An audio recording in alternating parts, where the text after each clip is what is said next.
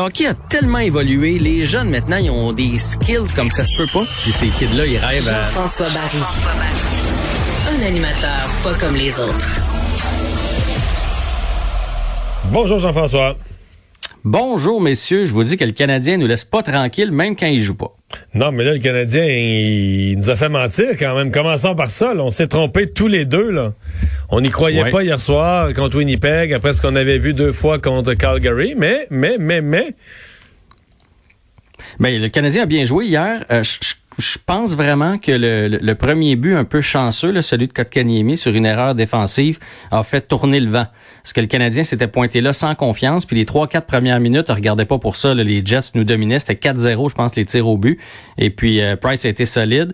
Et là, il y a eu ce but-là. Puis là, c'est comme si, hop, l'énergie est, l'énergie est arrivée. Le Canadien s'est mis à patiner. Euh, Carey Price était très solide. Euh, L'attaque a fait le, le travail. Euh, J'aime bien les changements de trio. Puis la bonne nouvelle, c'est qu'on a tenu le fort en fin de partie. Parce qu'on l'a senti, là, les cinq dernières minutes, là, le Canadien avait le doute que de oh non, on va pas se faire remonter encore. Et finalement, Mais- on a réussi à, à gagner. Puis c'est important au classement. je peux te poser une question?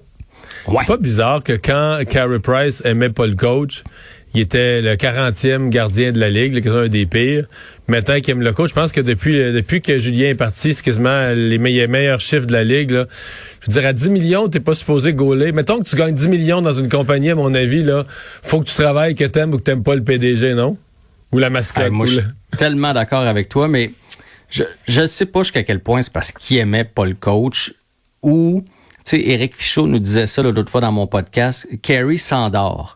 Il, est tellement talentueux, il a tellement de bonne technique qu'il s'endort parfois dans les matchs, dans les saisons. Puis là, quand il La veut fameuse se nonchalance, là. Ouais, c'est ça. Puis je, je me demande est-ce que c'est le changement d'entraîneur parce qu'il aime mieux le nouveau ou c'est le fait que là il a senti attends un peu là euh, parce que souviens-toi deux semaines avant le, le congédiement de Julien là, il avait dit qu'il était satisfait de son début de saison. Fait que lui il voyait pas qu'il y avait un problème là. Mais là quand tu vois tout le monde tomber alentour, j'imagine que tu te regardes dans le miroir et tu fais ouais. En autant c'est plus, Ouais. c'est pas les individus, c'est plus le, le réveil que ça a sonné pour lui, potentiellement. Moi, je pense que c'est l'électrochoc. Ah, je pense que l'électrochoc est arrivé un peu avant le congédiement de Julien. Il essayait. Moi, je sentais qu'il essayait plus, mais ça, tu sais, c'est pas parce que t'essayes dans la vie que ça revient en claquant des doigts, là. Euh, Je, je- puis là, ben voyons, ça revient pas. Ben voyons, ça revient pas. Puis là, là, à un moment donné, c'est revenu. Ça a tombé en même temps que le changement d'entraîneur, changement d'entraîneur des gardiens de but. Mais tu sais que la chose croire- identique est arrivée avec Michel Terrien, là. Il y avait des chiffres Mais Michel épouvantables. Terrien, il y avait une vraie. Mais il y avait une vraie chicane avec Terrien. Souviens-toi du regard quand il l'avait euh, ouais. changé d'une rencontre, puis après ça, il l'avait laissé trop longtemps. Je pense qu'il y avait vraiment une Mais ça chicane fait avec deux Michel fois de suite qu'avec un changement d'entraîneur, il passe de pire de la Ligue à meilleur de la Ligue. C'est bizarre pareil. Ouais, mais ça, hein, on le dit toujours, nomme-moi un bon gardien, je vais te nommer un bon coach. Ouais, c'est un, vrai. un- un excellent entraîneur qui a pas de gardien qui fait le travail, il, il Bon. réussira jamais à gagner. En fait, nous tes nouvelles du Canadien. Ouais, mais Paul Byron encore soumis au balotage. Euh, je sais que le Canadien s'attend à ce qui va passer puis qu'il va demeurer un membre de l'organisation, mais pour le joueur, c'est la deuxième fois là, déjà depuis le début de l'année où il se Ça, c'est retrouve pour des raisons salariales, de cap salarial, tout ça. Exactement. C'est une question salariale. Ils veulent sauver à chaque fois qu'ils peuvent sauver. Mais reste que, tu sais, lui, il a quand même une femme, là. Puis, tu sais, à chaque fois que tu passes au balotage, tu sais pas si tu vas être pris. Puis pour la confiance, puis pour l'ego du joueur, c'est pas évident, cette situation-là. Donc, on va savoir euh, demain midi s'il euh, sera euh, repris par une autre équipe. Après, s'il avait compté neuf buts depuis la dernière fois qu'il était au balotage, par exemple, il n'aurait pas été hier, aujourd'hui. Ça aurait peut-être été les Conan qui auraient été au balotage à la place. Ils savent bien que Paul Byron, personne ne va toucher à ça avec encore trois ans de salaire là, à à 3 ou 4 millions par année. Il n'y a, pas- y a, pas- il y a pas vraiment de danger. Colt Caulfield? Oui. Ça, c'est les joueur honneurs. de l'année. Écoute, euh, on en parlait ce matin avec avec Pierre, joueur de l'année donc dans la NCAA, dans le dans le Big Ten, là, qui est la- les meilleures équipes euh, aux États-Unis du côté universitaire. C'est mérité? 20 ans, 43 points. Pardon? C'est mérité? Ah, pleinement mérité. 43 points en 24 matchs, 48 en 27 si on inclut les séries. Et là-dessus, euh, 27 buts. C'est toute une performance pour euh, Cole Caulfield. Et c'est une bonne nouvelle puisqu'il appartient aux Canadiens. Mention honorable aussi au Québécois Thomas Bordelot, qui a été euh, lui aussi euh, honoré par la NCA. Il est recru de l'année dans le circuit. Et on pourra reparler de ça éventuellement. Mais on parle beaucoup, beaucoup de la NCA.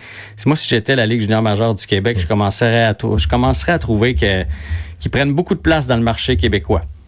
Et finalement, il nous reste quelques secondes pour parler du point de presse de mi-saison de Marc Bergevin qui n'a pas peur de perdre sa job.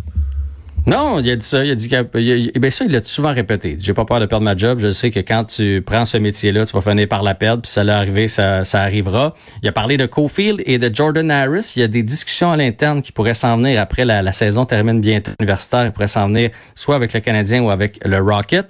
Il est confiant de voir Ben Chirot avant les séries. Très satisfait du mouvement de personnel jusqu'à maintenant, de la nouvelle voie et de la direction que Dominique Ducharme a amené. Euh, il a dit aussi que ça allait être difficile de faire une transaction à cause de la masse salariale.